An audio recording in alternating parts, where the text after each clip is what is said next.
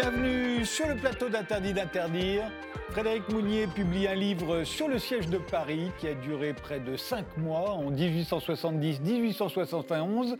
Et oui, on l'a oublié aujourd'hui, mais il y a 150 ans exactement, Paris a été la dernière capitale européenne à affronter un siège en règle et la première à subir le bombardement aveugle de sa population.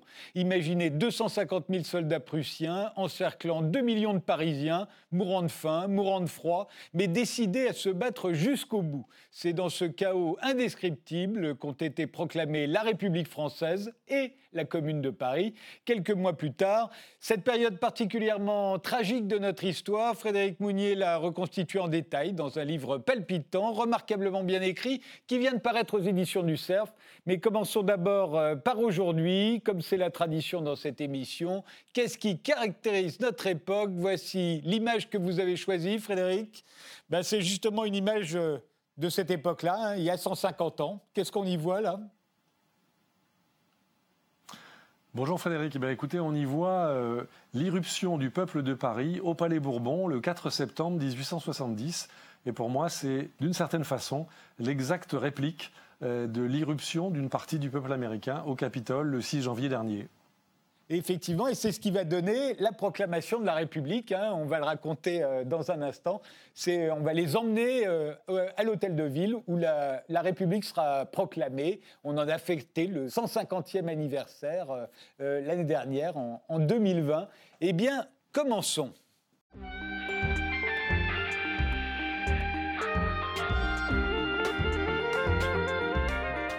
Alors pour comprendre comment euh, la République euh, a été proclamée et comment Paris a été assiégé euh, pendant 135 jours, il faut repartir de la guerre, la guerre franco-prussienne, une guerre absurde dans, dans laquelle Napoléon III va se laisser entraîner. Il faut imaginer Napoléon III à, son, à l'apogée de son pouvoir. Hein. Il vient d'être plébiscité triomphalement, l'Empire s'est libéralisé, il a tout l'avenir devant lui, il a réussi la révolution industrielle euh, en France. Euh, la France est riche, Paris est la plus belle ville d'Europe. Et, quand je dis l'avenir est devant lui, c'est tout simplement parce qu'il a un fils qui lui succédera si tout se passe bien. Et puis, badaboum, euh, il se laisse entraîner dans une guerre contre la Prusse, une guerre voulue par Bismarck, une guerre que nous allons perdre royalement, hein, j'allais dire impérialement, en quelques semaines, hein, Frédéric Mounier. Oui, on va la perdre radicalement. Vous avez raison de rappeler que Napoléon III était d'une certaine façon à l'apogée de son pouvoir impérial. En même temps, il avait deux, deux points de faiblesse. Le premier, c'est que quelques mois plus tôt, il avait ouvert son empire à une certaine forme de libéralisme politique, notamment à travers la personnalité de Émile Olivier. Il avait essayé d'ouvrir la porte à quelques républicains, quelques républicains tempérés. Euh, et donc, euh, c'était pas du goût de tout le monde, et en particulier pas du goût de ceux qu'on appelait les Mamelouks. Les Mamelouks étaient les alliés euh, impérialistes jusqu'au bout des ongles. Et puis, par ailleurs, il faut le rappeler quand même, l'état de santé de Napoléon III, c'était très fortement dégradé. Il souffrait d'un gros calcul à la vessie qui a été exposé il y a quelque temps au musée de l'armée aux Invalides et qui le faisait souffrir absolument horriblement. Cet homme était incapable de se tenir debout, incapable de monter à cheval, de se tenir à cheval et incapable de conduire une guerre. Et pourtant, et pourtant, il a considéré de son devoir euh, d'être à la tête de ses troupes euh, dans l'est de la France pendant que sa femme, l'impératrice Eugénie, assurait la régence. Et pour lui, ça a été un véritable calvaire. Ces journées de guerre ont été un calvaire parce qu'il a constaté aussi de ses propres yeux à quel point ses troupes étaient désorganisées, incapables de mener une offensive, alors qu'en face, les troupes prussiennes et les troupes allemandes et autrichiennes étaient euh, unifiées, organisées, utilisaient le chemin de fer et que tout était prévu jusqu'au moindre bouton de guêtre, ce qui n'était pas le cas en dépit des déclarations du ministre de la Guerre Leboeuf dans l'armée française. Alors, euh, Napoléon III, euh, euh, face à lui, l'armée prussienne, une armée qui a déjà vaincu l'armée autrichienne, qui a vaincu l'armée danoise, et Bismarck, qui est à la tête de la Prusse, veut cette guerre contre la France parce que c'est le meilleur moyen d'unifier l'Allemagne toutes les principautés, les royaumes allemands autour de la Prusse. C'est pour ça qu'il veut cette guerre. Hein. Voilà, c'est un objectif avant tout politique. L'objectif politique est clair. Depuis plusieurs années, Bismarck a décidé d'unifier l'ensemble des territoires d'origine allemande, que ce soit la Prusse, l'Autriche, et la multitude de petits États, de, petits États princiers qui qui constituaient l'Allemagne à l'époque, il a décidé de les unifier. Et c'est la raison pour laquelle, nous le verrons tout à l'heure, il est arrivé à son, à son but en proclamant le 18 janvier 1871 dans la Galerie des Glaces à Versailles, un lieu très significatif pour lui parce qu'il s'agissait de prendre une revanche sur Louis XIV, car nous autres Français avons oublié, mais dans la mentalité allemande, eh bien, euh, c'est au cours de la guerre du Palatinat que euh, Louis XIV a volé, en quelque sorte, l'Alsace et la Lorraine euh, à l'Allemagne. Et ça, dans la mémoire collective allemande, à l'époque, en 1870, c'est très, très, encore très, très frais, quoi. Et donc, c'est dans le, la galerie des glaces du château de Louis XIV à Versailles que Bismarck a tenu à ce que euh, cette nouvelle unité allemande, ce second Reich, soit proclamé. Alors très vite, euh, on l'a vu, euh, l'Empire s'effondre. Napoléon III est, pris, est fait prisonnier à Sedan. Il se rend euh, lamentablement. Il avait voulu se replier sur Paris, mais, mais sa femme, l'impératrice Eugénie, qui était donc régente hein, et qui a gouverné la France hein, pendant cet été-là, cet été tragique, le lui a interdit. Elle lui a dit Attends, un Bonaparte ne rentre pas vaincu, donc tu ne reviendras que. Enfin, je ne sais pas si je tutoyais, mais tu ne reviendras que vainqueur. donc le pauvre, il se fait. Il est fait prisonnier par Bismarck. Euh, L'Empire s'effondre. La, route de Paris est ouverte aux troupes prussiennes. Euh, l'armée française n'existe plus. Euh, et c'est dans ce, chaos indescriptible hein, que vous reconstituez minutieusement dans ce livre que la République va être proclamée. C'est la foule arrive à l'Assemblée nationale, vous nous l'avez montré, et, de là, Jules Favre va l'entraîner à l'hôtel de ville. Pourquoi est-ce qu'il veut la faire sortir de l'Assemblée nationale à ce moment-là alors il faut rappeler, il faut rappeler le contexte. Ce, jour-là, le 4 septembre 1870, c'était un dimanche, il faisait très beau. Euh, les Parisiens étaient dehors. Euh, les Parisiens étaient sous le coup de la défaite de Sedan. Pour eux, euh, tout à fait inattendu, puisque euh, déjà à l'époque, il y avait beaucoup de rumeurs, il y avait beaucoup de fake news, et un bon nombre de Parisiens étaient persuadés que la guerre pouvait être gagnée euh, par les Français. Donc les Parisiens sont sidérés, et vous avez là une partie de la foule qui est, qui est constituée de républicains radicaux qui sont bien décidés à nouveau à tenter leur chance pour prendre le pouvoir de façon insurrectionnelle et révolutionnaire. Parmi eux, notamment Adolphe Blanqui et un certain nombre d'autres révolutionnaires républicains qui, en février 1848, avaient pris le pouvoir. Et donc, euh, Jules Favre, voyant arriver cette foule au sein du corps législatif, qui était le nom de l'Assemblée nationale à l'époque, euh, Jules Favre et Léon Gambetta, qui sont des républicains, disons, libéraux, qui sont des républicains parlementaires, adeptes de la démocratie représentative, pour utiliser des termes d'aujourd'hui, eh bien, euh, ces républicains voient arriver au Palais Bourbon une foule, disons, un peu composite, un peu composé à la fois de curieux, de gens qui veulent simplement fêter la chute de l'Empire, écouter la proclamation de la déchéance de l'Empire. Et puis au milieu d'eux, il y avait ce qu'on appelait, dans les années 70, ici, 1970, euh, pardon, ce qu'on appelait des groupuscules très actifs de radicaux qui, eux, voulaient proclamer une république radicale et quasiment la commune de Paris. Jules Favre et Léon Gambetta, sentant cela, disent c'est pas possible, on va pas laisser faire ça. Ils se souvenaient qu'en 1848, à la tribune de cette même assemblée, euh, des radicaux avaient pris le pouvoir, avaient appelé à déjà créer un, impôt sur la fortune, un impôt d'un milliard de francs euh, pour les riches, et à, aucun prix ces républicains euh, libéraux ne veulent voir ce phénomène se rééditer. Et donc, euh, il faut imaginer le Palais Bourbon sans sonorisation, avec une foule. Et donc, c'est celui qui a l'organe le plus fort euh, qui peut se faire entendre. C'est Léon Gambetta qui peut se faire entendre, avec Jules Favre, vous l'avez dit, et qui donc disent attendez, on va aller proclamer la République, certes, mais pas ici. On va aller la proclamer à l'Hôtel de Ville, qui est quand même le cœur battant de la France républicaine. Et c'est ce qu'ils font, chacun de leur côté. Jules Favre euh, part sur la rive gauche, euh, sur la rive droite, pardon. Léon Gambetta part sur la rive gauche. Et on voit donc ce flot de peuple euh, qui va partir à pied, en fiacre, qui va partir rejoindre l'hôtel de ville.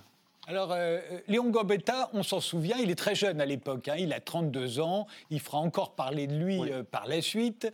Euh, Jules Favre, ça c'est Gambetta, il mourra jeune d'ailleurs, hein, Gambetta, hein. on, en a, on s'en souvient très bien, mais au fond il a une carrière assez courte. Mais en revanche, Jules Favre, je voudrais qu'on le revoie parce qu'on l'a complètement oublié. Voilà l'homme en réalité qui va proclamer la République, lui il a plus de 50 ans. Quelques mois avant, il croyait que c'était foutu, parce que l'Empire triomphait, il s'est dit, bon, bah, nous la République, on est, on est on n'a aucune Absolument. chance. Et puis, pof, il se retrouve là, non seulement proclamant la République, mais en plus devenant le vice-président du gouvernement provisoire, puisque maintenant que l'Empire s'est effondré, il va bien falloir euh, gouverner euh, et Paris et la France, ou du moins ce qu'il en reste. Et c'est cet homme-là, en fait, qui va faire tout le travail. Euh, cet homme qu'on a oublié. Alors on l'a oublié, et cet oubli, comme souvent, l'oubli dans l'histoire est tout à fait injuste. Il faut retracer, il faut redéfinir cette personnalité de, Jules Favre, qui était un homme grand, à défaut d'être un grand homme euh, à l'époque, un homme très, très engagé. C'était ce qu'on appelait un avocat de gauche, euh, qui embrassait toutes les causes, euh, toutes les causes, toutes les causes liées à l'injustice. Il avait défendu les canuts lyonnais, par exemple. Il était très, très, très, très investi dans cette, dans cette cause de lutte contre l'injustice. Mais Louis-Napoléon avait décidé, il y a déjà très très longtemps, de l'épargner euh, parce qu'il avait été l'un des avocats de Louis-Napoléon euh, lorsque Louis-Napoléon Bonaparte n'était qu'un agitateur parmi d'autres et lorsqu'il avait tenté dans les années 1840 euh, de prendre le pouvoir de façon extrêmement maladroite. Et donc Jules Favre avait tenté de le, de le défendre. Et donc Louis-Napoléon, pendant son coup d'État, en dépit du fait que Jules Favre avait pris position donc le 2 décembre 1851 contre le coup d'État de Louis-Napoléon qui a visé à transformer la République en Second Empire, eh bien, Louis-Napoléon l'avait laissé tranquille. Donc il disposait d'une certaine aura politique et c'est en s'appuyant sur ce capital politique euh, qu'il a décidé de tenter une sorte de va-tout et de proclamer la République au balcon de l'hôtel de ville. Et alors, à ce moment-là, on l'a dit, c'est l'impératrice Eugénie qui gouverne la France, hein, elle est régente, et, vous racontez sa fuite. En fait, l'Empire s'est effondré, certains diront d'ailleurs que les républicains ont ramassé le pouvoir qui était tombé par terre. Euh, il n'y a pas euh, un, élan vers la République euh, comme on en avait pu en connaître, comme on l'avait pu le connaître auparavant. D'ailleurs, le reste de la France n'est pas républicaine, c'est vraiment très parisien à ce moment-là. Et puis, il y a Eugénie, donc, qui est toute seule, et vous racontez sa fuite. Elle va partir euh, euh, dans une diligence euh, pour l'Angleterre. tout, elle, elle, veut sauver son fils. Elle, en fait, elle espère jusqu'au bout que le fils qu'elle a eu avec Louis-Napoléon Bonaparte pourra devenir l'empereur. Le malheureux, évidemment, ne le sera pas. Il sera élevé en Angleterre. Il deviendra Napoléon IV dans sa tête, mais il finira tué par les Zoulous en Afrique du Sud. Hein. Voilà. Alors, euh, ce qui s'est passé ce 4 septembre 70, c'est tout à fait étonnant, parce que ce que je vous racontais, cette marche à pied des républicains euh, du Palais Bourbon vers l'hôtel de ville, en fait, ça se passait au moment où Eugénie était toujours aux Tuileries. Et donc, cette grande manifestation populaire est passée sous les fenêtres euh, d'Eugénie. Eugénie qui était complètement perdue, complètement, d'une certaine façon, hystérique, il faut bien le dire, parce qu'elle savait que son fils était aux côtés euh, de son mari et que donc son fils était en train de se d'être euh, euh, capturé par les, par les Prussiens. Donc elle, était, elle, était seule, mal conseillée, elle ne savait plus quoi faire. Elle, a tenté de, de, donner une partie du pouvoir au général Trochu, dont on parlera tout à l'heure, qui ensuite deviendra officiellement le président du, gouvernement de la Défense nationale. Et puis, et puis finalement, elle sent que tout s'effondre autour d'elle, elle sent qu'elle est totalement isolée.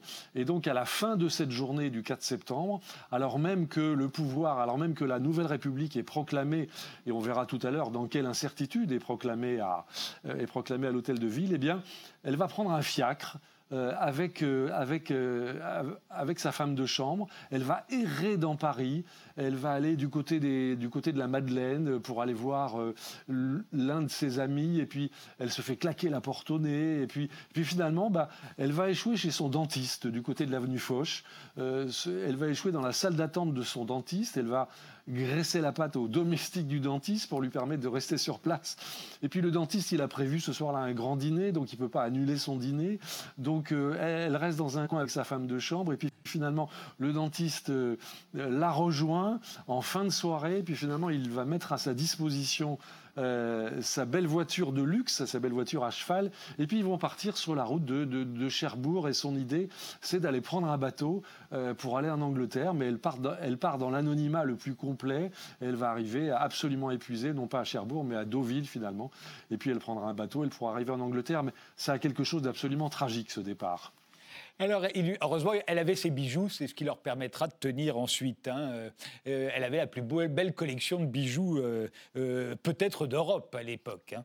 Bref, nous voilà avec un, gouvernement euh, de défense nationale euh, euh, dont Jules Favre est le vice-président, Gambetta est ministre, Jules Ferry aussi. Jules Ferry, il est ministre, oui, il est maire de Paris hein, à ce moment-là. Hein, je me, me souviens plus exactement. En tout cas, on a tous ces ben républicains, tous des élus parisiens, puisqu'il n'y a que des élus parisiens qui sont sur, sur place, qui forment un gouvernement, et, et les Prussiens qui arrivent, qui se rapprochent de Paris. Et ce qu'il y a de formidable dans cette histoire, c'est que le peuple de Paris n'est pas question de se rendre. Pour eux, c'est pas du tout la fin de la guerre. Euh, ils sont persuadés qu'on peut encore la gagner. Et, donc, la, question de se rendre ne se pose même pas. Euh, c'est pour ça que ça devient un gouvernement de défense nationale. Euh, il faut donc imaginer Paris 2 millions d'habitants, plus tous ceux qui se sont rabattus des, départements. Il y a eu un premier exode, hein, comme en 40, euh, tous ceux qui sont arrivés des départements déjà envahis par les Prussiens. Donc il y a 2 millions et demi de personnes à peu près euh, qui sont prêts à se battre. Et à la tête du gouvernement de défense nationale, on met le général Trochu, donc on va voir euh, ici en photo. Lui aussi, on l'a oublié c'est pas une foudre de guerre, hein, c'est pas un, c'est pas un, génie de la stratégie, mais, euh, un, ils pensent tous qu'ils peuvent gagner à ce moment-là. C'est un général euh, breton, oui, c'est un général breton très catholique qui a hésité à répondre positivement à la proposition de l'impératrice Eugénie qui voulait lui transmettre une partie du pouvoir. Mais ce qu'il faut rappeler, Frédéric Tadei, c'est que pendant cet épisode à l'hôtel de ville, lorsque les républicains arrivent à l'hôtel de ville, lorsque Gambetta et Jules Favre arrivent à l'hôtel de ville, l'hôtel de ville est déjà occupé est déjà occupé par les républicains les plus radicaux qui ont déjà constitué une forme de gouvernement et qui, qui balancent à travers les, fenêtres ce qui était l'équivalent des tweets à l'époque, c'est-à-dire euh, des petits papiers avec des listes de, voilà le gouvernement que nous voudrions constituer. Et là, les républicains Gambetta, Jules Favre et leurs amis voient le danger. Ils voient le danger de l'instauration d'une république radicale, alors même que eux sentent qu'ils n'ont pas de légitimité. Et donc ils se disent sur quoi allons-nous asseoir notre légitimité? Donc ils tentent en quelque sorte un coup de force dans le coup de force. Ils décident qu'après tout, eux sont des élus de la nation puisqu'ils sont des élus de Paris et que donc ils vont faire un gouvernement entre eux et ils incluent parmi eux euh, un ils incluent parmi eux euh, Rochefort, qui est euh, un, journaliste un peu satirique, un peu très très en vogue, très très connu, etc. Euh, et ils le mettent à l'intérieur du gouvernement, histoire de calmer les ardeurs des républicains radicaux. Mais cette tension-là, euh, apparaît dès les premières heures de la République et dès les premières heures de la République, ce gouvernement apparaît fragile. Alors évidemment, il va manifester cette volonté euh, belliciste, cette volonté guerrière, ce désir de ne pas se rendre parce qu'il sent que le peuple de Paris, au moins le peuple qui voudrait faire la révolution, et eh bien ce peuple, il veut aller jusqu'au bout. Pourquoi? Parce que ce peuple se souvient de la levée en masse de, 1792. Ce peuple se souvient que l'une des grandes pages glorieuses de la Révolution française, eh bien, c'était Valmy. C'était la lutte déjà contre les envahisseurs venus de l'Est. Et donc, ce peuple veut se soulever, non seulement pour constituer une république, mais aussi pour lutter contre l'envahisseur. Le problème, c'est que le peuple ne le sait pas encore, mais il n'a aucun des moyens de mener la lutte face à la machine de guerre prussienne. Oui, c'est vrai que, euh, au fond, la France n'avait aucune chance. Et j'ai presque envie de dire, comme à chaque fois face à l'Allemagne, on a toujours euh, une guerre de retard. Ce sera la même chose en 1914, ce sera évidemment la même chose en 39-40. Euh, mais, mais là, on, est parti véritablement la fleur au fusil hein, dans cette guerre contre les Prussiens. Ce sera moins vrai en 1914. on pensait qu'on allait gagner. tout le monde était persuadé de la supériorité de l'armée française, qu'il n'y avait aucun risque. Et au fond, ce peuple de Paris, il croit encore qu'il a une chance. Alors, il y croit d'autant plus qu'il est armé et qu'il y a ce qu'on appelle, euh, dans Paris, il y a ce qu'on appelle la garde nationale. La garde nationale est en quelque sorte une milice composé de, de citoyens parisiens auxquels on a distribué des armes. Et donc, ces citoyens qui pourtant n'ont aucune formation militaire, n'ont aucune expérience du maniement d'armes, une fois en uniforme et une fois armés, ils se sentent tous les courages du monde. Ils savent que Paris est défendu par une ceinture euh, de fortification que Adolphe Thiers a fait construire en 1840, parce que euh, chacun se souvenait à l'époque qu'en 1815, les troupes prussiennes étaient rentrées dans Paris après l'effondrement du Premier Empire. Et donc euh, Paris se sent en sécurité à l'intérieur de la ceinture des fortifications, des fortifs, et Paris se sent presque fort parce que Paris est armé, parce que Paris est en uniforme. Et pendant les semaines qui vont venir, eh bien, on va voir dans la capitale défiler des masses imposantes de citoyens euh, qui sont armés et qui demandent à faire ce qu'on appelle des sorties, qui demandent à aller au-devant euh, des, troupes prussiennes, alors même que euh, la, la stratégie de Bismarck et des, et des, chefs, et des chefs prussiens consiste à encercler Paris et à asphyxier Paris, à le laisser mijoter, à le crever de faim, de façon à réduire cette révolte populaire que Bismarck sent monter à l'intérieur de, à l'intérieur de Paris. Et donc on, voit là toujours à la fois ce, double regard politique et militaire euh, du chancelier Bismarck. Il n'y a, pas que des fortifications, il y a aussi des forts à proprement parler. Il en reste d'ailleurs, le, fort du Mont Valérien est, toujours, est toujours là. Euh, et, on compte beaucoup sur ces forts hein, qui ont été construits eux aussi vers 1840. Et euh, euh, c'est un peu notre ligne Maginot de, l'époque. On, était persuadé d'être au comble de la modernité et que l'ennemi ne pourrait jamais passer. En fait, ils ne serviront strictement à rien. c'est la ligne Maginot la première. Voilà, et c'est juste une fermeture de, c'est juste une fermeture de Paris. Alors, vous avez raison de dire que le Mont Valérien existe toujours, le fort de Montrouge aussi, le fort d'Aubervilliers existe toujours. Et d'une façon générale, il faut, il faut se souvenir que cet épisode du siège de Paris s'est déroulé dans le Paris que nous connaissons aujourd'hui. Pourquoi? Parce que le baron Haussmann avait déjà fait son œuvre et que le baron Haussmann avait contribué à urbaniser, aérer, créer ces grandes avenues que nous, que nous connaissons aujourd'hui. L'Opéra de Paris qu'on voit derrière moi, eh bien, c'était aussi euh, l'œuvre de Napoléon III, l'œuvre d'Haussmann. Et donc, le Paris dans lequel s'est déroulé, se sont déroulées ces tensions politiques, militaires, dans lesquelles se sont déroulés ce drame du siège de Paris, eh bien, c'est exactement le même Paris qu'aujourd'hui, avec en moins la Tour Eiffel, l'électricité et le métropolitain. Et, alors, quand on se prépare à un siège, quand on se dit prêt à affronter un siège, euh, la première chose à laquelle on pense, euh, au-delà des armes nécessaires pour, euh, pour tenir, c'est la nourriture. Et, Paris est envahi par les, par les animaux. On va stocker des animaux partout pour pouvoir les manger, en fait. Voilà, on va stocker des animaux, on va stocker de la farine, on va stocker beaucoup, beaucoup de choses pour se, pour se nourrir. Et puis, on va essayer de le répartir de la façon la plus intelligente possible. Et c'est un peu les mêmes difficultés qu'avec le vaccin aujourd'hui, c'est-à-dire que le gouvernement n'est pas très à l'aise, ce, nouveau gouvernement très fragile euh, et, qui a peu l'expérience de la conduite des affaires, eh bien, il n'est pas très très à l'aise. On va aussi fondre des canons, euh, on va aussi acheter des fusils, on va acheter de la poudre.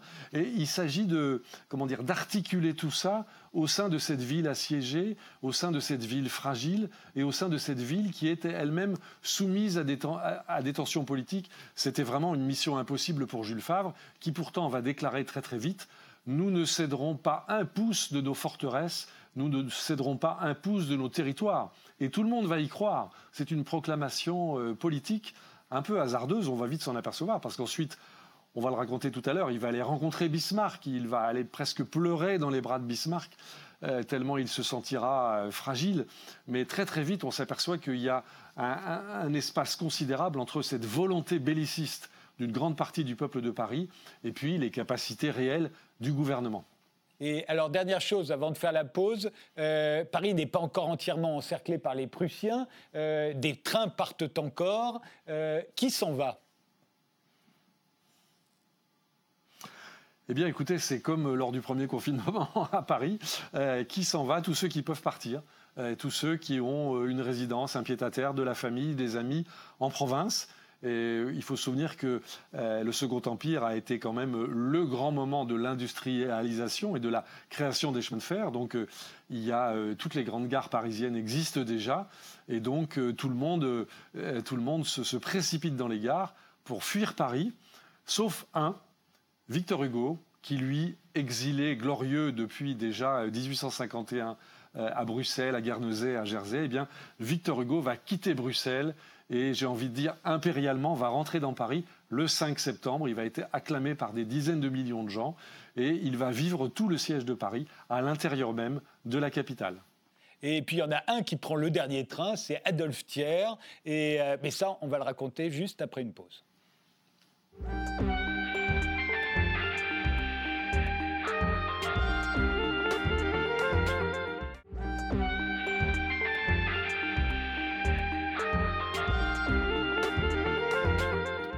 Le siège de Paris, une histoire française, 1870-1871, quand le peuple voulait la guerre. C'est le livre de Frédéric Mounier qui vient de paraître aux éditions du CERF. C'est ce livre euh, auquel euh, nous consacrons toute cette émission. On est donc euh, au tout début, ou plutôt, oui, au tout début du siège, on peut dire. Le dernier train quitte Paris avec à son bord Adolphe Thiers. Alors Adolphe Thiers, c'est un personnage extrêmement important à l'époque. Il est, il est très vieux, hein. il a 73 ans. Il a été Premier ministre, pas très longtemps d'ailleurs, de Louis-Philippe. Vous voyez, ça remonte. Hein. Et, et, lui, il est le seul... À 1830, oui oui, et 1830 donc. Et euh, il est le seul qui a dit on va perdre cette guerre, il ne faut pas la faire. Le seul.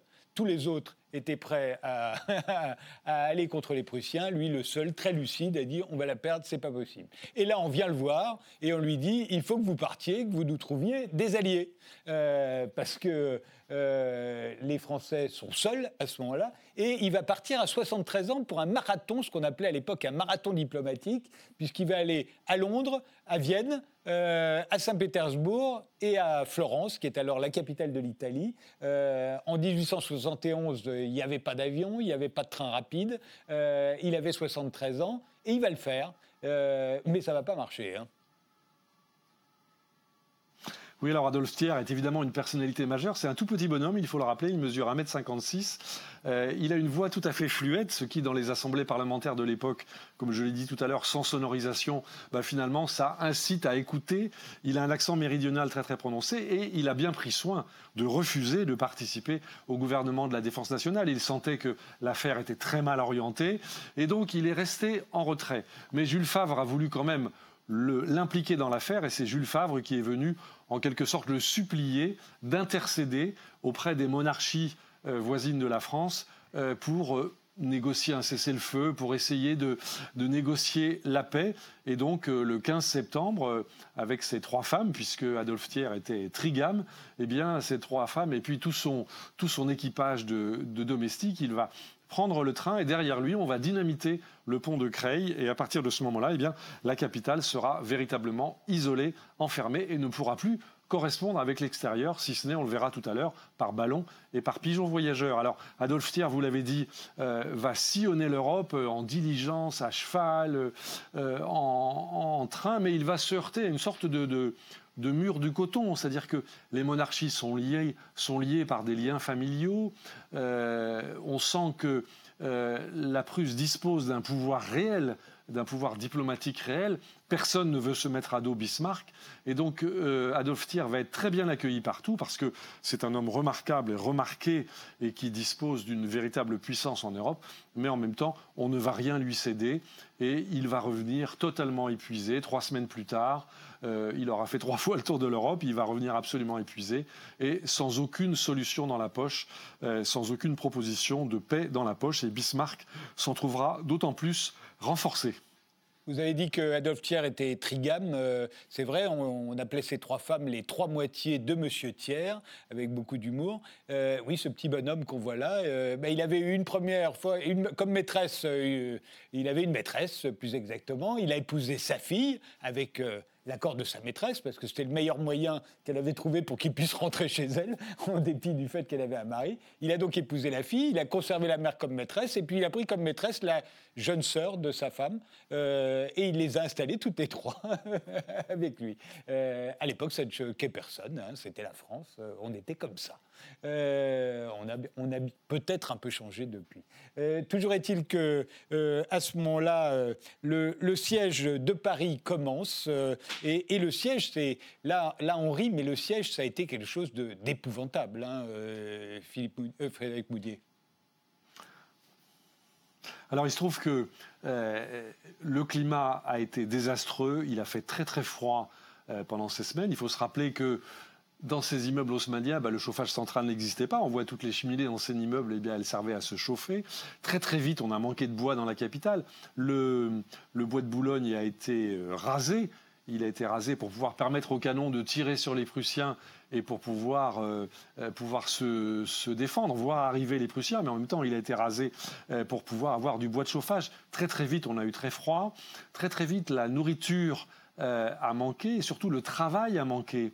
le peuple est devenu chômeur, le peuple a eu froid, le peuple ne comprenait pas, le peuple était armé, le peuple était en uniforme et il voulait sortir. Et donc le gouvernement a multiplié ce qu'on appelle les sorties militaires mais tout en sachant que, et le général Trochu le savait très bien, que ces sorties étaient vouées à l'échec parce que ces hommes étaient mal équipés, très très vite ils battent en retraite, très très vite ils se heurtent à une véritable armée, et donc euh, euh, on voit des sorties qui sont des échecs lamentables, des fuyards qui reviennent, des blessés qui reviennent à l'intérieur de la capitale, le moral de la capitale à chaque sortie euh, autour de Paris en prend un coup, et on rentre vraiment dans une période extrêmement noire extrêmement difficile où tout le monde en veut au gouvernement parce que le gouvernement ne conduit pas le peuple vers la victoire, que le gouvernement n'arrive pas à nourrir euh, convenablement la population. Euh, puis en même temps, au fond d'eux-mêmes, les gens savent bien que c'est, au sens propre, la situation est, sans issue. Donc vraiment une vie euh, extrêmement difficile. Ce siège de Paris a été un épisode tragique. C'est pour ça du reste que c'est un peu un oublié de l'histoire qu'on n'en parle pas, puisqu'il est entre le drame de la défaite de Sedan, et on le verra peut-être tout à l'heure, entre le drame de la guerre civile que fut la commune. Alors, euh, vous l'avez dit, euh, on a des ballons. Euh, on va pouvoir communiquer avec le reste de la France, qui n'est pas, en tout cas le Sud, qui n'est pas occupé par, par les Prussiens. il y a en tout 65 ballons qui vont décoller de Paris, notamment de Montmartre, qui est l'endroit le, plus haut. et, ces ballons ne sont pas dirigeables. Donc ça veut dire qu'on ne sait pas où ils vont se poser. Et, vous racontez qu'il y en a même un qui va se retrouver en Norvège. C'est quand même absolument incroyable. Ces ballons qui s'envolent et qui passent les frontières prussiennes, on ne sait pas où ils vont. Voilà, alors la, euh, la, capitale a vu se créer euh, un certain nombre d'ateliers de fabrication de ballons, notamment la gare qui s'appelle aujourd'hui la gare d'Austerlitz, euh, ou également ce qui s'appelle aujourd'hui le musée d'Orsay, étaient des lieux où on a, on a construit des ballons. Donc il y avait des couturières qui venaient coudre des ballons. Euh, on a détourné des conduites de gaz pour, pour pouvoir chauffer les ballons, pour pouvoir leur permettre de, de décoller. Et donc la plupart d'entre eux ont décollé du pied de la butte Montmartre, euh, du côté de la place Saint-Pierre de Montmartre, qui était à l'époque une étendue assez désolée puisque le, le Sacré-Cœur n'était pas encore construit. Et donc là, c'est là que Léon Gambetta a pu embarquer à bord d'un ballon. Euh, Léon Gambetta qui était mandaté par le gouvernement de la Défense nationale pour aller poursuivre la lutte. Et il, a décollé sans savoir où il allait. Euh, donc c'était une affaire de vent, c'était une affaire d'altitude. Et puis finalement, bah, il, a atterri, il a atterri pas très loin des lignes prussiennes du côté de Montdidier, au nord-est de Paris, un peu au-delà de, un peu au-delà de, Roissy. Puis avec le train, à travers différents moyens, il a réussi à rejoindre Tours. Et puis à Tours, il a installé une sorte de d'antenne du gouvernement de la Défense nationale pour essayer de coordonner, euh, d'une part, le retour euh, des soldats qui avaient été défaits euh, dans l'est de la France pour tenter de les remettre en marche, pour tenter de coordonner ce qu'on a appelé l'armée de la Loire du côté d'Orléans, euh, qui est allée au devant des Prussiens, qui a essayé de faire des, des percées pour rejoindre la capitale. Tout ça a été tragique en pure perte, mais ces ballons été vraiment un grand moment d'espoir pour la population parisienne. Je crois qu'il faut souligner le courage qu'il fallait pour monter dans ces ballons parce qu'on ne savait jamais si on allait en sortir vivant. C'est-à-dire qu'on pouvait être mitraillé par des Prussiens, et les Prussiens étaient très très durs avec les, avec les francs-tireurs, avec tous ceux qui n'étaient pas des soldats, où on pouvait finir au fin fond de la Scandinavie, euh, noyé dans la mer Baltique. Donc c'était une, une, vraie, une vraie difficulté. Et alors, ce que vous racontez, qui est, assez drôle, euh, quand, on, quand on y pense, on avait l'habitude de la guerre sur terre, de la guerre sur mer, mais là, tout à coup, ces ballons qui passent, qui franchissent les lignes euh, prussiennes, euh, Bismarck, en les voyant, se dit que c'est déloyal. C'est assez amusant, en fait. C'est la première fois qu'au fond, dans une guerre, il y avait cette troisième dimension du ciel euh, qui était utilisée. Et, pourtant, un, grand chef de guerre comme Bismarck a trouvé ça déloyal. Qu'est-ce qu'il aurait dit en pensant que euh, quelques années plus tard, quelques décennies plus tard, euh, les chasseurs, puis les, bombardiers seraient utilisés? Oui, mais souvenez-vous, il a fallu quelques décennies pendant la guerre de, de, de 14 euh, ça a été vraiment les balbutiements de la guerre aérienne. Donc on peut imaginer l'ébahissement euh, des soldats prussiens qui eux-mêmes étaient extrêmement organisés, obéissaient à des protocoles euh, très très précis. On peut imaginer à cette, leur ébahissement lorsqu'ils ont vu décoller ces ballons depuis la, depuis la capitale. Et puis ces ballons portaient des pigeons voyageurs. Et là, les pigeons voyageurs, ça a été un point essentiel de la, du siège de Paris, puisque ceux des pigeons qui ont pu quitter la capitale, eh bien, ils étaient porteurs euh, de petits billets. On a inventé la microphotographie à cette occasion-là. Ils étaient porteurs de micro-correspondances, de mails peut-être, on peut dire à l'époque, euh, qui sont arrivés dans toute la France comme ça. Et, ensuite, ils sont revenus à Paris, porteurs des réponses. Et ça, c'était le seul lien qu'il y a pu y avoir entre la capitale et le reste du pays. Eh bien, c'était ces braves pigeons voyageurs. C'est vrai que dans ce dont on se souvient, les images d'Épinal qu'on a conservées du siège de Paris, qui sont rares parce que c'est une période oubliée, il y a, les ballons, il y a, le fait que les Parisiens mangeaient du rat et qu'on a, euh, euh, on a tué, découpé et mangé les animaux du jardin des plantes, notamment l'éléphant. Euh, sont, les, sont les rares images qu'on a conservées au fond hein, de ce siège. Voilà.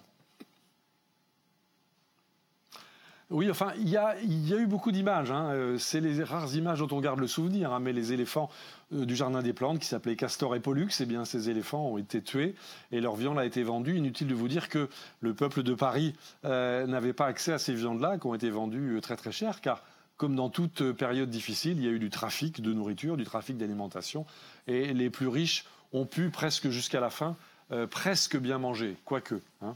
Mais euh, il y a eu aussi des événements politiques extrêmement difficiles. Le 31, le 31 octobre 1870, euh, il y a une conjonction de, trois nouvelles qui a vraiment contribué à casser le moral des Parisiens. D'une part, ils ont appris que la garnison de Metz s'est rendue avec le général Bazed et qui a livré sa garnison de plus de 100 000 hommes aux troupes prussiennes. Donc ça, ça a été vraiment un échec absolu. Et puis, il y a eu aussi une attaque, une tentative de sortie euh, qui s'est faite contre le gré du gouvernement de la Défense nationale vers le village du Bourget. Et là, les, Prussiens ont été surpris et pendant une soirée, une nuit, eh bien, les troupes françaises, la garde nationale, c'était les francs-tireurs de la presse aussi également, ont cru qu'ils pouvaient lutter à armes égales contre les Prussiens. Et puis assez vite, assez vite, dès le lendemain, le village du Bourget a été repris par les Prussiens et ça a été la défaite. Et ça, ça a été quelque chose de dramatique pour le peuple parisien. Et donc, pris dans l'étau de ces nouvelles-là, eh bien, le peuple parisien, notamment le peuple de l'Est, de Ménilmontant, de, de Belleville, avec à sa tête Gustave Flourens, qui était un personnage extrêmement haut en couleur, eh bien, il a pris les armes, les armes dont il disposait, il a marché vers l'hôtel de ville, il a assiégé le gouvernement de la Défense nationale à l'hôtel de ville et il l'a fait prisonnier pendant quelques heures. Et donc là, euh, on a pu croire que le peuple, le véritable peuple de l'Est de Paris, pouvait prendre le pouvoir. Et puis finalement, finalement, tout ça s'est terminé en tergiversation, en palabres. Ça s'est fini tard dans la nuit. Et finalement, le gouvernement de la Défense nationale, qui était le seul organe à peu près légitime, eh bien, est resté en fonction. Mais déjà, ça prépare la commune hein, qui succédera euh, à ce gouvernement. Absolument. Euh, mais ça, c'est une autre histoire. Euh, il y, y, a des négociations. On sait enfin le gouvernement de la Défense nationale, le général Trochu, euh, ils savent très bien qu'on ne peut pas gagner, euh, qu'on est condamné de toute façon, à plus ou moins longue échéance, à devoir se rendre quand on n'aura plus rien du tout à manger. Donc on entame des négociations, vous les racontez, euh, Jules Favre part tout seul dans, un, fiacre et il va, il franchit toutes les lignes prussiennes, il va, il va discuter avec, avec, avec Bismarck. Hein. Alors il part clandestinement, quasiment sans en avertir ses collègues du gouvernement de la Défense nationale. Et sa hantise, c'est d'être reconnu au moment, au passage des barrières, des, checkpoints euh, qui entourent Paris. Sa hantise est d'être reconnu par les gardes nationaux, euh, qui très très vite pourraient flairer euh, cette, cette quasi-traîtrise. Et donc il va rencontrer, il va rencontrer Bismarck dans son quartier général qui était établi dans le château de Ferrières, à l'est de Paris, qui est un magnifique château construit par la famille Rothschild, qui aujourd'hui abrite une école hôtelière. Eh bien, euh, il le rencontre. Il va avoir deux séances de plusieurs heures de négociations avec Rothschild, mais Rothschild ne va pas céder euh, un centimètre. Avec et on raconte beaucoup, et Jules Favre le raconte lui-même dans ses mémoires, avec, pardon, avec Bismarck, pardonnez-moi, avec Bismarck. Euh, et euh, Jules Favre le raconte lui-même dans ses mémoires qu'il a écrit quelques mois plus tard. Eh bien, euh, il a été pris d'une crise de larmes face à, face à Bismarck, pardon, face à Bismarck, eh bien parce que Bismarck lui a expliqué que ce qu'il voulait, c'était l'Alsace, c'était la Lorraine, et que c'était très difficile pour lui de laisser s'organiser des élections à Paris, alors que Jules Favre voulait l'organisation d'élections, eh bien, euh, Bismarck a dit non. Et donc là, euh, Jules Favre s'est vraiment trouvé pris dans une impasse. Il est revenu la tête basse à Paris. Il a avoué euh, à, ses, amis du gouvernement de la Défense nationale que sa tentative de médiation avait été un échec. Et là, vraiment, ils se sont trouvés dans une, dans une impasse absolument tragique. Mais au fond, Bismarck connaît bien les Français. Il a été ambassadeur euh, de Prusse euh, en France euh, quelques années auparavant. Mais là où je dis il les connaît bien, c'est qu'il est persuadé qu'on va finir par s'entretuer. Et, c'est vraiment une vision que les Allemands ont toujours eu des Français, que les Français sont toujours au bord de la guerre civile, et, ça va se, confirmer dans les, les, décennies suivantes. Mais là, à la fin pendant, cette, euh, pendant cette, euh, ce siège, vous l'avez rappelé, il y a deux tentatives de coup d'État, et puis ensuite il y a la commune. La commune va se terminer, enfin d'abord va commencer dans le sang, et va se terminer par la semaine sanglante, au moment où les Versaillais euh, d'Adolphe Thiers vont rentrer dans Paris. Hein. Et donc il l'avait il, pressenti, il l'avait deviné, Absolument. Bismarck. Absolument, il le savait. Il savait qu'il y avait une sorte de bouillon de culture révolutionnaire dans Paris. Et il faut se, souvenir que la commune a eu lieu sous le regard des troupes prussiennes qui étaient restées cantonnées euh, dans les forts de l'Est de Paris et euh, qu'elles ne sont pas intervenues et qu'elles ont laissé les Français s'entrégorger. Euh, peut-être trop heureux de laisser faire ça, quoi, en se disant voilà, c'est une sorte de purge, de purge politique et militaire qui va permettre enfin tragiquement euh, au gouvernement républicain euh, d'exister. Mais Bismarck, pendant le siège, a joué sur plusieurs tableaux. Il a reçu aussi un émissaire de l'impératrice Eugénie. Il a joué là-dessus pour faire croire euh, à Jules Favre que son gouvernement n'était pas légitime, que d'une certaine façon, une partie euh, de la légitimité pouvait encore exister du côté de l'Empire. Enfin bref, Bismarck a été euh, un, politique très très habile. Il a toujours été en situation de pouvoir et il n'a jamais cédé un pouce à ces républicains si fragiles qui constituaient le gouvernement de la défense nationale.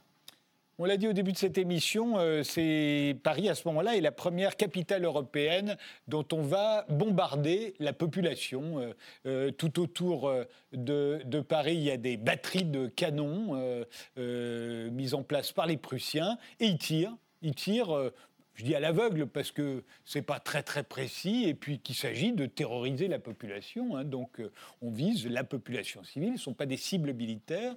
Et, et, alors, ce qui est intéressant, c'est que les Parisiens peuvent espérer que ça va créer d'indignation euh, dans les capitales européennes. Et au fond, ce qui indigne le plus nos voisins européens quand ils regardent, c'est de se dire mais pourquoi les Français s'entêtent-ils à ce point? Pourquoi les Parisiens, plus exactement, s'entêtent-ils à ce point? Il ferait mieux de se rendre. Alors, Bismarck a bien monté son affaire puisqu'il a fait venir des canons lourds. Il a attendu plusieurs semaines pour faire venir par chemin de fer des canons lourds euh, depuis l'Allemagne. Il les a installés dans les forts qu'il avait investis. Et euh, la portée de ces canons lui a permis euh, de balayer tout le sud tout le sud de Paris, le quartier latin, le jardin du Luxembourg. Et les Parisiens ont vite remarqué que ces canons ne frappaient pas au hasard.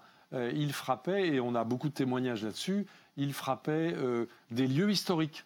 Euh, ils ont frappé euh, du côté du Panthéon, ils ont frappé euh, du côté d'un certain nombre d'églises qui abritaient des blessés.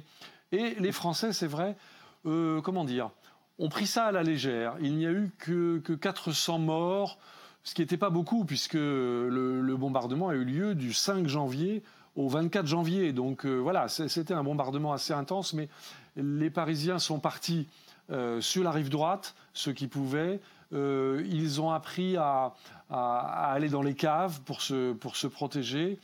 Et euh, finalement, ils attendaient toujours cette sortie ultime, cette dernière sortie. Et finalement, en désespoir de cause, euh, tout à fait à la fin du mois de janvier, le gouvernement va organiser cette grande sortie en masse vers Buzinval. et là, ça va être une boucherie immonde. plus de 100 000 Parisiens vont se trouver euh, mal commandés, mal organisés, mal armés, mal coordonnés, vont se trouver pris dans la nasse prussienne. Et ça, ça sera le coup de grâce. Et là, à ce moment-là, Jules Favre et Thiers euh, vont finalement négocier un armistice. Armistice qui conduira donc à une très grosse euh, indemnité de guerre que la France va devoir payer euh, à l'Allemagne, puisque désormais c'est l'Allemagne hein, en face de nous, ça n'est plus la Prusse.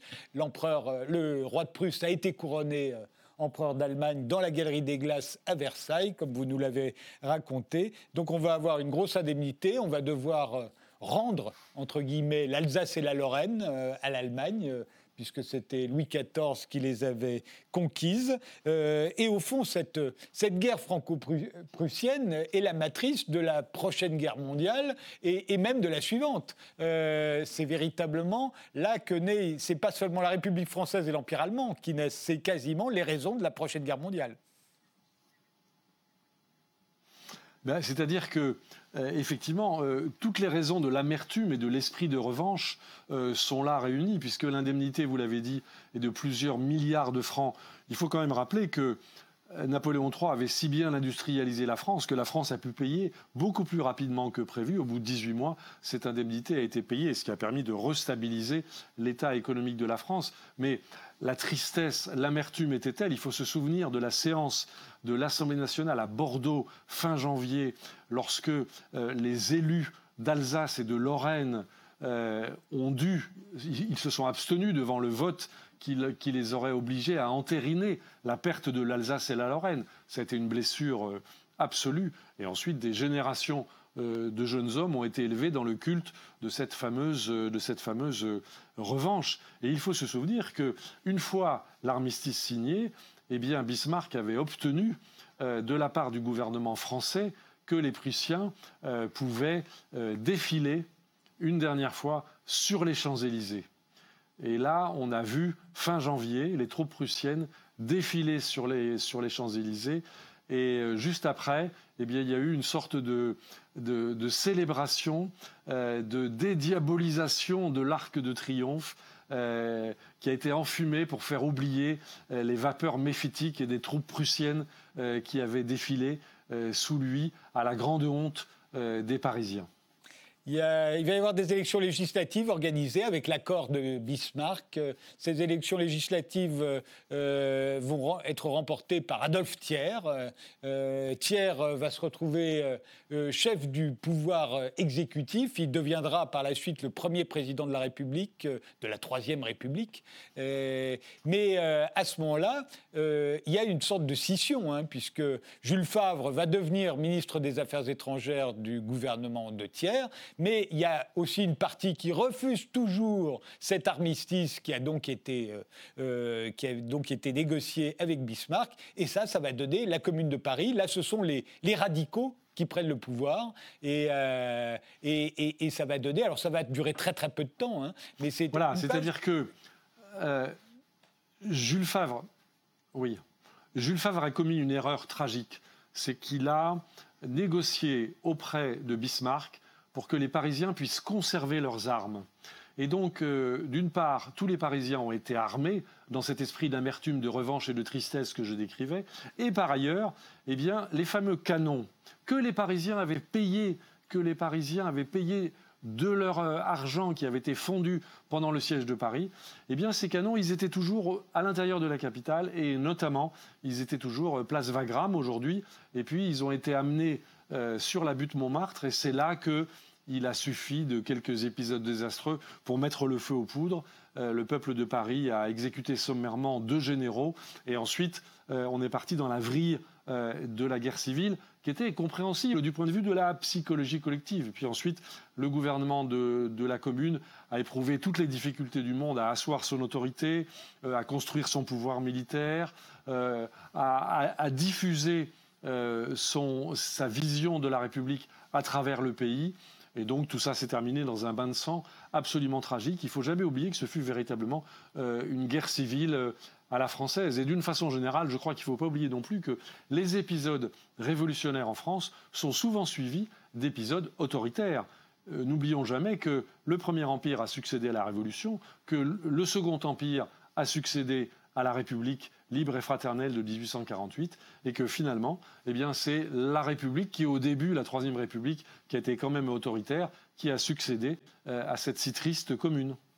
Et euh, le Paris qui sort de là, c'est un Paris, alors vous le disiez, c'est le Paris qu'on connaît aujourd'hui, hein, c'est le Paris d'Haussmann, qui est assiégé et qui ensuite, euh, lors des, à la fin de la commune, qui est en partie incendiée par les, communards, euh, alors ils ont bon goût, ils incendient plutôt les trucs les plus moches, hein, que personne ne regretta par la suite. Mais il faut bien voir que de toute cette affaire, oui, enfin, ils ont incendié le Louvre. Non, mais ça. Ils ont incendié le Louvre, ils ont incendié le Conseil d'État. Oui, eux, ils s'en sont euh, sortis. Je parle de, des bâtiments. Le Louvre s'en est sorti en raison de la bravoure euh, du, du, du, directeur du Louvre, quand même. Hein. Non, non, une grande partie euh, de Paris a été brûlée volontairement par les communards. Ça a été une perte tragique, quand même. Et, à tel point même que va se, il va y avoir un tourisme euh, ensuite. On va venir voir les ruines de la, de la ville lumière, de la plus belle capitale d'Europe. On va venir de tous les pays voisins admirer les ruines. Il y aura des cartes postales qui vont être envoyées partout. On en trouve encore aujourd'hui de tous les bâtiments incendiés. Je vous remercie, euh, Frédéric Mounier, euh, d'avoir passé toute cette heure avec nous. Le siège de Paris, Merci une histoire française, 1870-1871, quand le peuple voulait la guerre. C'est Paris aux éditions du CERF. Merci de nous avoir suivis et rendez-vous au prochain numéro.